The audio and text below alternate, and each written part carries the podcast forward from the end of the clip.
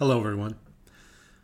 Frequent listeners of this podcast will know that I have a particular interest in uh, marijuana, in uh, medical marijuana, and also uh, the legalization of recreational marijuana as it uh, is beginning to uh, spread across the United States. Um, we have covered uh, medical marijuana, we've covered recreational marijuana in past podcasts. Uh, I'm going to revisit it again today, though. Uh, this episode was really born out of a, a news story that came out of Canada. Uh, Canada has passed a law that makes recreational marijuana legal now on a federal level, uh, and this fulfills a campaign promise that uh, the, from the Prime Minister Justin Trudeau. And so, uh, starting October 17th in 2018, it will be legal to to use recreational marijuana in Canada. Uh, now, there are some specifics uh, uh, in this law that I want to touch on, um, but this really prompted this episode of the podcast because, number one, I was just interested in what the law says in Canada, but also was interested in what this might mean for the United States. I have invited a couple of previous podcast guests back to share their opinion as well uh, and along with mine, it might lead to uh, to an interesting discussion. Uh, I thought, though, I'd start with a quote. This is a quote from Canada's Justice Minister, a woman named Jody Wilson Raybould, and I think it sums up my interest in in in this topic. Uh, uh, Jody Wilson Raybould said, "quote uh, that this change in the law represents a wholesale shift." In how our country approaches cannabis. It leaves behind a failed model of prohibition that's made organized crime rich and left our young people vulnerable. Unquote. Uh, I thought that, uh, of all the quotes that I read, I thought that one uh, was one of the most interesting and sort of spurred me on this path to, to cover this issue in a podcast. T- we'll talk about the specifics of the law here first before we I'll get into what this might mean in the United States. Um, just as an aside, Canada has had legal medical marijuana since 2001. And so now in 2018, it will be legal for adults in Canada to purchase non medicinal marijuana uh, from authorized dealers. And uh, folks will be allowed to possess as much as 1.1 ounces of the drug while in public. Uh, folks will be able to grow as many as four uh, cannabis plants for their personal use uh, in their household.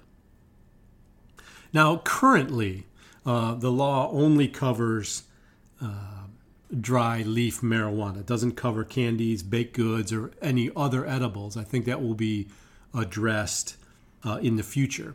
Uh, but for now, those uh, types of items are, will continue to be banned. Uh, the federal government will set the overall laws regarding recreational use and licensed growers, but it will be up to the individual provinces to determine how it will be sold to customers. I thought that's an interesting point, and again, I think that might be some blueprint for for the United States if they ever go down that route, where the federal government sets overall laws but local provinces in this case will be able to determine how it's sold uh, at the age at which uh, folks can buy a recreational marijuana. So I think that I thought that point was kind of interesting in all of this information that I read. Now, some of the provinces, uh, specifically Ontario, will set up government operated stores to sell um, marijuana to adults uh, over the age of 18 or 19, depending on, on, the province that they're in. There are strict limits on advertising marijuana, and it will be sold uh, apparently in uniform packaging that will will carry health warnings. Other provinces, uh, such as Alberta, uh, will license private sector retailers to sell marijuana to to individuals. Now, I mentioned that the minimum age will be uh, 18 or 19 each province will be authorized to make that determination. Uh, it is worth noting that the Canadian Medical Association had re- recommended a minimum age of 21. And I think, again, when we look at how it might set a blueprint for the United States, I think that's another issue uh, that we would look at uh, the age at which a person would be able to buy uh, marijuana. Now, here's an interesting bit of information that I read. There are companies in Canada that, of course, have really taken the lead on this, and there is a, a company in Canada called Canopy. And uh, it was interesting to note that they are working on an, um, an industrial cannabis oil extraction process uh, where they hope uh, they can then create a new product that they think will really have an impact on the alcohol industry. Just, just as a side note, I've read that alcohol use is down 15% in U.S. counties that legalize marijuana. I, I, don't think we have any reason to think it would be any different in Canada, that in, in locations where uh, marijuana is legal, uh, there may be a resulting decrease in the amount of alcohol use. I think I think we can sort of see the logic there. Uh, but this company, um, Canopy in Canada, uh, they're looking to to create some sort of product that will really make a dent in the alcohol industry. Now, um, the the president of Canopy is a gentleman named Mark Zekulin. I hope I'm pronouncing that right. But he says, quote, we don't just want to sell a cannabis beer or a cannabis wine. For us, the job is to create something completely different, unquote. I, I found that to be very interesting. Uh, I am uh, from a certain generation uh, that, uh, you know, marijuana was available uh, in a smoke uh, form. there may have been, from time to time, people I've seen people that had THC pills or something like that. But but more recently, as we've seen marijuana become more and more available, we've seen things like edibles uh, and and candies and the like. So it's going to be interesting going forward to see just what type of products might contain cannabis in the future. And this this gentleman from the uh, company Canopy talks about creating some sort of drink that is not a beer, it's not a wine, it's something completely different. And uh, so it's going to be interesting to watch that going forward. In Canada, the cannabis market will be, um, in many cases, grafted onto the liquor distribution systems with these uh, cannabis products sold in stores run by the same crown corporations that control the flow of alcohol. So um, that's just some of the specifics of the law in Canada as it will be when it uh, goes into effect on October 17th.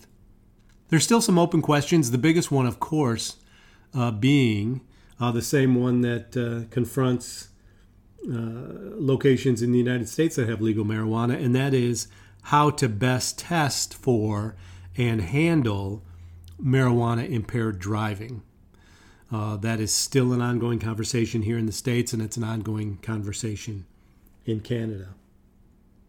But a- after having read all of that, uh, and again, uh, finding it interesting and, and, and wanting to uh, track this as it goes forward from October 17th, uh, I thought about how will this impact the United States?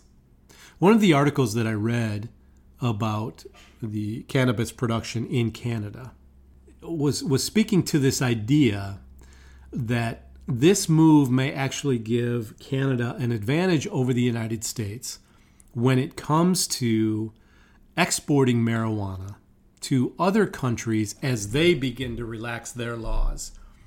That an infrastructure, both uh, uh on the federal level and in the private sector, is being put in place in Canada that will give them a leg up when other countries. Germany was one of the countries that was identified, for example. As they start to relax their laws on marijuana, there may be a large uh, export business from Canada uh, to to other countries, and uh, and will this spur the United States to, in a sense, not want to get too far behind in this industry, and will this spur the federal government in the United States to take some sort of action um, in, for lack of a better term, uh, out of fear of being uh, left behind. I thought that was a very interesting argument. Will uh, public pressure in the United States ramp up now that our neighbor to the north uh, has legal marijuana? Uh, will there be more pressure on the federal government, on state governments, on local municipalities to make uh, marijuana legal recreationally? Um, as I've mentioned before, my home state is Michigan. Um, and as we uh, sit here now, it appears that uh, on the ballot in November of 2018 will be the question of making recreational marijuana legal here in Michigan. Now, prior to the determination that it would be on the ballot, the public opinion polls I saw were something in the neighborhood of 65%, 62% in favor of recreational marijuana. So it appeared that would this, if this were to be on the ballot, that it would pass rather handily. Um, I saw now this is a small sample size, but I saw a couple of public opinion polls more recently, since the decision's been made to put it on the ballot, that say uh, in fact, that uh, folks voting voting no may outnumber folks voting yes. So it's still an open question here in our home state of Michigan as to whether or not uh, uh that would pass. Uh, so that uh, remains to be seen in November. Um, as always, we are going to keep an eye on this. And if there are new developments, I'm sure we will cover this in a subsequent podcast to help us further understand uh, the implications of uh, such a law in Canada and uh, what it might mean uh, for us here in the United States. I've asked Alan Barger to join me here on the podcast. Those of you who have uh, listened to our podcast have heard Alan uh, talk about marijuana before. He is well, well versed in the topic, and it's always my pleasure to talk to him. So I'd like to welcome uh, Alan to the podcast and uh, to thank him for his time. Alan, what can you uh, tell us about your opinion about the uh, developments there in Canada and how it might impact here uh, on those of us in the United States? So, yeah, I guess, um, you know, in, in terms of sort of what I think about, you know, Canada legalizing and, and all that kind of thing, I was so I was really struck by, I was, at least in the news reports that I've read, and again, you know, the internet. In the reports that I read on it, um, Prime Minister Trudeau, um, you know, was saying that he thought this would be a way that they could, uh, this was sort of how he was selling it at least, was that he saw this as a way to uh, sort of get a handle on the uh, sort of criminal aspects of uh, uh, the marijuana uh, industry, if you will. And um, he says protect protect youth, you know, protect our protect our young people. Um, which I, I mean, that's that just struck me as an odd rationalization, or maybe rationalization isn't a fair word, but an odd justification for for the policy um, because legalization. Um, I, on the one hand, I understand what he's saying about okay, we would rather be producing this legitimately as opposed to funding uh, criminal enterprises, as it were. Um, so, I, in one sense, I get that. Um, but if if his take on that or his belief on that is that that's going to somehow reduce uh, use among youth, I don't I don't see how that works. I mean, the the truth is that the two most problematic substances that we already have here in the U.S. and I suspect it's the same in Canada are the legal substances of alcohol and marijuana. And I haven't uh, and I know we have laws in place to keep those out of the hands of young people. But on the other hand, I haven't I haven't found those laws um, in my look at it. I haven't found those to be particularly effective. If your intention is to keep young people from using, I think it takes more than just legalization to do that. So that was sort of one thing that just sort of struck me as an odd, an odd way to, you know, promote this change in policy. Um, the um, uh, I haven't I haven't found that legalizing it. Uh, as a matter of fact, legalizing it, in my experience in the prevention field, um, legalizing it has has in fact just made it on the one hand more socially acceptable, uh, which means more people are prone to do it, which means there's more of it out there, which means it's easier to access for people of virtually every age. Um, and so I, um, I guess I'm a little um, surprised at the reasons that are being put forward for the for the change in Canada. Um, I think the other uh, I think the other thing that um, that sort of struck me in that uh, was you know that they were they were talking about the you know the revenue and that's something that you always hear the revenues and so forth. There's no doubt about that that that you know if you create a new revenue stream you will get new revenue. But I'm also um, a little um, uh, I, I wish people were taking more um, a longer look because what they tend to look at is, ooh, we're going to bring in all this money in terms of, uh, of uh, you know, taxing this and, you know, um, having this new income stream. Um, but I don't, in all of those calculations, I don't hear anybody really talking about um, the costs, the social costs of that. So again, you know, with legalized with, with alcohol and tobacco in this country, those are our two legal substances already, and they don't pay their bills in terms of their social costs. So that is, they create more costs in terms of healthcare problems and and lost productivity and um, disability, uh, lost years, and that kind of thing. Uh, they end up costing the economy more than they put into it by all the data that I have seen. And uh, it's one of the reasons that, you know, several years back, the federal government began a real push to, you know, to, to try and, and uh, uh, sort of decrease tobacco use in this country was because it, it was, in fact, one of the most expensive things that we were doing was, you know, funding the healthcare problems of the tobacco industry. So um, there's a you know, there's a part of me that I guess is sort of resigned to the fact that this is the way we're going to go. Um, and there's, but there's another part of me that sort of wishes um, we wouldn't do sort of the pendulum swing. So I don't know Canadian history well enough to comment on that country. Um, in this country, we have a tendency to do what I just referred to as the pendulum swing. A, a policy, especially in our field, in the alcohol and drug field, a policy isn't working so let's push it all the way the other direction. It doesn't seem like anybody sits down to say, you know, this isn't working as well as we want it to. What can we change to make it work better? It's it's more like we've tried this side of the coin. Let's try the completely other side of the coin, and we we keep sort of swinging back and forth between what I view in some ways as extremes. So, for instance, in this in this country, I'm no fan of the war on drugs. Um, I think it's been used in really pernicious ways, especially in in uh, communities uh, with people of color. Um, and um, well, there's a whole that's a whole other issue. We probably we don't have time for, but but anyway, I think it's had its problems.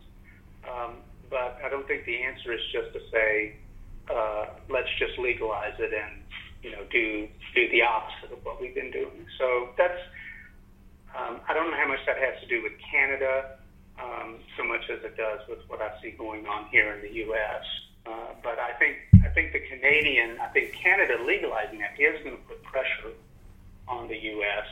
Um, and uh, I think it, it sort of clears the way. I mean, given that Canada is a G7 country, it's the first G7 country that has gone the whole route of legalization.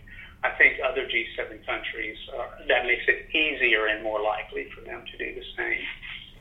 Um, and, and I think we're not looking at all the social costs on that. But, so that's, that's sort of where I am with that. Can you, uh, Alan, just talk a little bit more about how you think this might put pressure on the United States? Do you, do you think that that the yeah, go ahead. I was just asking if you think that um, that it might put pressure on the federal government here in the United States to do something similar. Um, I think, uh, well, I, I think that it could, yes. Um, and the reason I think maybe that it could is just because um, I think people are going to see short term, they're going to see some um, economic uh, benefits that are there. And um, the latest, the latest data that I've seen in the U.S is that the even even with the limited legalization that we have here in the U.S., that the marijuana industry is already a uh, somewhere between a seven and nine billion dollar industry. Now, I say that, and I realize it's going to go out on the air somewhere, but on your on your cast, so um, um, I uh, that's that's my memory on what I've heard recently. Um, and but it's a multi-billion-dollar industry, and um, I think um, when you have you know places up along the Canadian border that are producing legally um, and are building the infrastructure of an industry, I think I think that will on the U.S. to try and not be too far behind in that you know in that particular game, if you will. It's always a pleasure talking to Alan.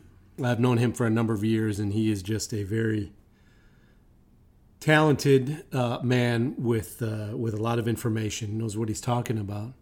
But I also wanted to to reach out to another gentleman you may be familiar with from a previous podcast. Dave Cruikshank is um, a council member in the in the village of Holly here in Michigan. Uh, and he also is uh, well versed in uh, issues related to marijuana, uh, both medical and recreational, and the legalization of uh, of cannabis. So I thought I would reach out to him. I think he, uh, in some ways, has different opinions than Alan, and and I thought it'd be worthwhile to talk to him too. So I, I, gave him a call. Now I want to tell you that I reached Dave while he was in his car, so I apologize for for the poor, poor audio quality, but I wanted to make sure that we gave him a chance to, to speak to us. Uh, so, first question, I guess, is uh, what are the thoughts on Canada's legalization? Um, I think it's a step in the right direction, and the reason being is that studies are continually starting to come out um, of the benefits of it as a medicine, and also, you know, the it's not as bad as anybody thinks it was, as opposed to, you know, the 30s when it was actually, you know, passed as being an illegal uh, substance, uh, stage one, which puts it on the par with, you know, your heroin, your heavy, heavy narcotics, which are super uh, addictive and, you know, in the wrong sense can be life threatening. On the other side of that, too, I think that those drugs also have a place in our society just because of uh, the studies that are going on in the Veterans Affairs is actually looking into LSD and mushrooms and those kinds of things as well uh, for benefits for PSP, and they're having great results. But that aside, you know, sticking to the legalization issue, uh, it was part of uh, Justin Trudeau, the Prime Minister of Canada, uh, one of his ballot, his platform issues that he ran on. So I'm, I'm not surprised that he's got it in there. Uh, it's just you know, kind of a shock to most people that haven't paid attention to any of that stuff. Um, and I think you mentioned prior that there are some articles that are showing, okay, so now that one of the world leaders is now changing their ideas, how is it going to affect the world cultivation of it or distribution and that kind of thing. And I think it's just one of the first dominoes that are going to fall. Um, you know, President Trump has said many times that um, he wants to leave it to the states, and uh, you know, there's kind of an internal holy war going on in D.C. where Attorney, Jeff, uh, Attorney General Jeff Sessions is, you know, decidedly against it.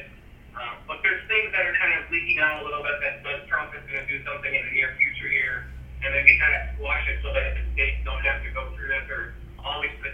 it is so much work and so much money for something that a majority of the American people have now realized it's safer than alcohol.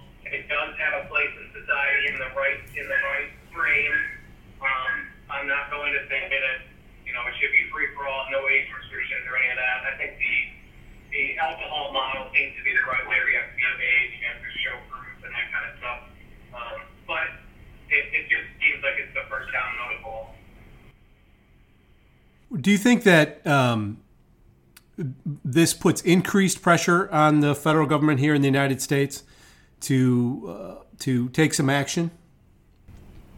Um, I think it's kind of a mixed bag because if you look at the states that have done full recreational um, allowance, like Washington and Colorado, there are some of those neighboring states that don't even have a medical uh, statute on the books or anything. So they're, they're saying that it's almost, you know, a dry county kind of situation where people travel across state lines, get some, and then come back, either bring it back or they're coming back, you know, somewhat inebriated, I guess. Um, I feel that we may have something like that once if, you know, the Michigan rule or law does not go into effect in November. I have no doubt that it won't pass, but let's just entertain that idea. I think it'll be similar to what, you know, the 19-year-olds in Michigan do. They, they put over to Canada to go have a few drinks and then come back. Um, and I'd say percentage wise, the kids are pretty safe. You know, we're not causing mass accidents. There's not mass deaths. Of course, there's the, the idiots now and then that make some bad decisions. Uh, but I don't think the alcohol would have played in a bad decision that would have paid on later on. Like, it just got, you know, amped up a little bit maybe. Uh, but so I think, you know, for us being the state that, you know, we're only a few miles away we could throw a stone to Canada, uh, it may have an effect, but I would say that if he's still minuscule, that it wouldn't really be uh, something that would flip on a radar.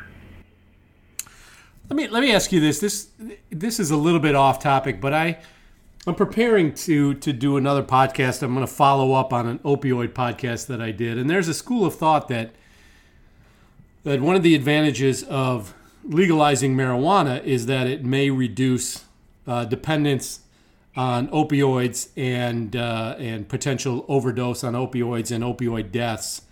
I, would imagine you concur with that. Yeah, I would say it's not so much a hearsay anymore. That it's almost a fact that you look at those states and you study them over the years. Um, that it does have a, a substantial impact. And in one of the town halls that I did uh, for medical marijuana in the town of Holly, in the village, uh, there was two distinct different people that said marijuana had got them off of addictive drugs. And we're talking, you know, opioids. So we're talking the Vicodins, the Percocets, the, you know, the uh, Norcos, and, and the, I forget what the patch is called, but, uh, you know, they're getting off of those where they weren't even hardcore drug addicts at that time. They were just uh, given the prescription and gotten addicted from their doctor. But eating off of it, marijuana has helped them. Yeah, I think that's um, that's probably a, another topic for another day. But I appreciate you weighing in on that. Oh, for sure. No, I think it really does. And there's, you know, stories upon stories if you look for it for people that have said I was addicted to whatever, insert your drug here, and marijuana has brought them back from it. So it's almost like an anti-gateway drug. It's kind of a out. Yeah, you met, you mentioned the veterans and the PTSD, and I, I think that uh, I think there there's some exciting possibilities there. For sure. Yeah. For sure. Well, there you have it. Uh, just a couple of opinions. Um, I'm sure that uh, that there are many others. This is not a black and white issue. Uh, as always, uh, I would invite you to contact us if you have your own opinion. If you'd like to to uh, come on and speak to us, we're always uh, open for that.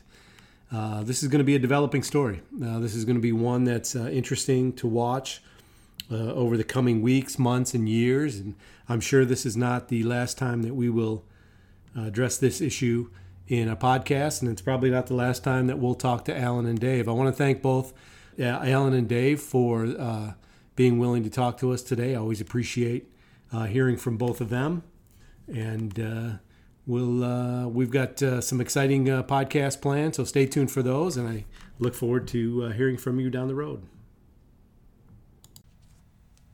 Thanks for listening to this episode of the ADE Spotlight Podcast. If you would like to be a guest on one of our podcasts, or if you have an idea for a topic you'd like us to cover, please uh, feel free to drop us a line. We'd love to hear your suggestions. If you haven't done so already, I encourage you to check out ADE Solutions, a new website from ADE. There you will find a variety of quizzes and assessments covering a whole range of behavioral health related topics, including substance use, gambling, mental health disorders, eating disorders, and the like.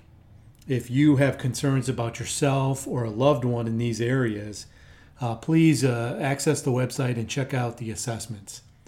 Or if you simply want to expand your knowledge on these topics, on the education tab on that website, we have a variety of quizzes uh, as well as other podcasts similar to the one that you just listened to.